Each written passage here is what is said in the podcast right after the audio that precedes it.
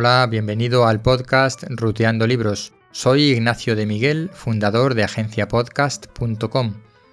Este es un podcast muy personal que hago dentro de la agencia en el que te voy a hablar de libros de naturaleza, excursiones y viajes.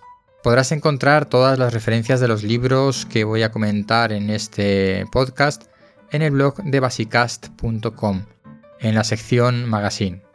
Hoy quiero empezar con un libro que me ha gustado mucho, que se llama Viaje visual y sonoro por los bosques de España, de Carlos de Ita. Si no conoces a Carlos de Ita, es un naturalista que se ha dedicado a grabar los sonidos de la naturaleza. Es capaz de trasladarte a los bosques donde ha grabado sus sonidos.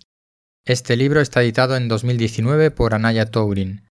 Contiene 74 bosques emblemáticos de toda España, con unos breves textos, unas fotografías muy cuidadas y lo más importante casi del libro, unos códigos QR que nos trasladan a un vídeo de YouTube donde podemos escuchar el sonido característico del bosque que tenemos entre manos, además acompañado de un fonograma visual de tal manera que podamos identificar en cada momento lo que estamos escuchando.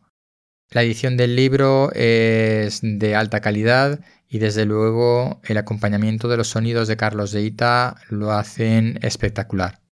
El libro está dividido en cinco partes, bosques caducifolios, bosques de coníferas, bosques mediterráneos, laurisilvas y una última sección de otras historias del bosque. Voy a leer la introducción de uno de los bosques que aparecen en el libro, para que puedas ver cómo son los textos que van explicando cada uno de los bosques. Robledales de Sanabria, Parque Natural, Lago de Sanabria y Sierra Segundera y de Porto, Zamora. El tapiz de la diversidad. Un bosque también se puede contemplar a través de una lupa. Orugas se cuelgan de hilos de seda, telarañas tendidas como celadas entre las ramas, hileras de hormigas por los troncos, mariposas camufladas en las hojas. La vida invertebrada es la base del robledal el bosque capaz de soportar mayor carga de especies, mayor biodiversidad.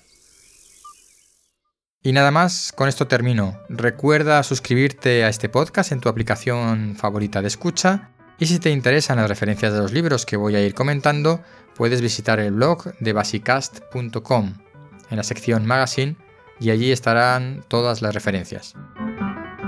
Hasta el próximo libro, aquí, en Ruteando Libros.